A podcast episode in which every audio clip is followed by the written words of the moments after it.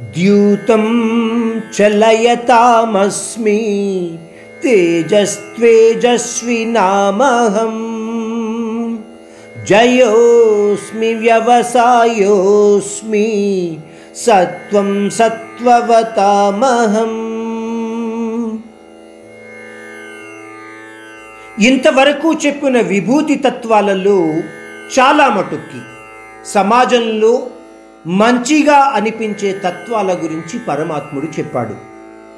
కానీ భగవంతుడి ద్వారా సృష్టింపబడ్డ ఈ మాయా జగత్తులు మంచి చెడుల కలయిక స్వాభావికము. అందువలన అరవై రెండవ విభూతి తత్వంగా పరమాత్ముడు ఈ శ్లోకంలో జూదాన్ని కూడా తన యొక్క దైవరూప తత్వంగా చెబుతున్నాడు. మనకు భగవద్గీత ద్వారా తెలిసిన విషయం ఏమిటి? ఈ జగత్తులో అన్ని రకాలైన మాయలు ఉన్నాయి. పోతే ఆ మాయలతో కలిసి ఆ పరమాత్ముడు ప్రసాదించిన బుద్ధి కూడా ఉంది ముఖ్యంగా మానవులలో. బుద్ధి మాయాలోకంలోని విషయతత్వాలను గ్రహించి మానవుడిని ఆ చెడు అలవాటుల నుంచి దూరంగా ఉంచేలా సహాయపడుతుంది.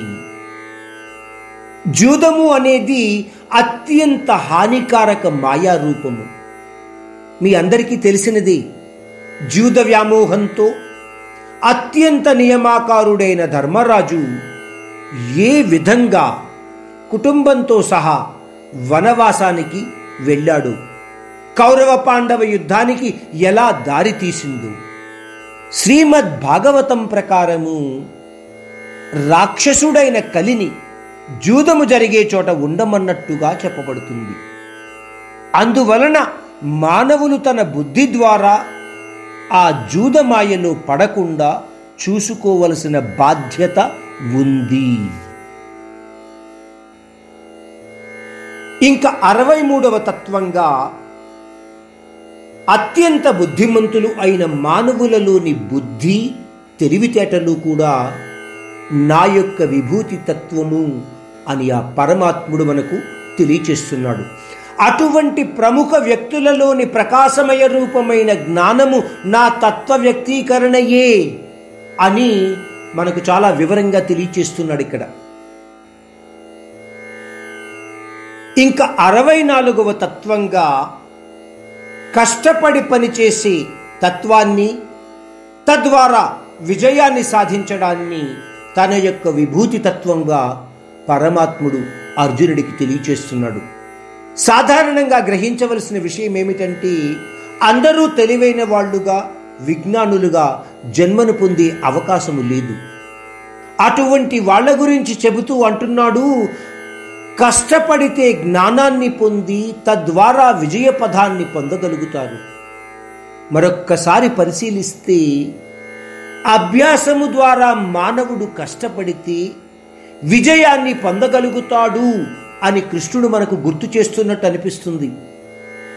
కష్టపడిన ప్రతి ఒక్కడికి ప్రతిఫలము తను అనుకున్నట్టుగా జరుగుతుంది అని పరమాత్ముడు చెప్పటం లేదు.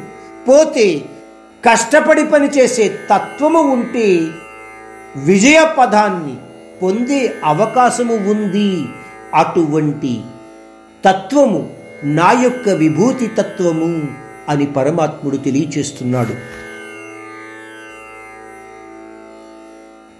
ఇంకా అరవై ఐదవ తత్వంగా చెబుతూ ఈ జగత్తు మొత్తము కూడా మూడు గుణాల రూపమైన సాత్విక రాజస తామస మాయతో నిండి ఉంది. ఇది విషయము మనకు ఇంతకు ముందు అధ్యాయాల ద్వారా చాలా వివరంగా తెలుసుకున్నాము. పరమాత్ముడు అంటున్నాడు మూడు గుణాలలో సాత్విక తత్వము నా యొక్క వ్యక్తీకరణగా గుర్తించు అర్జున.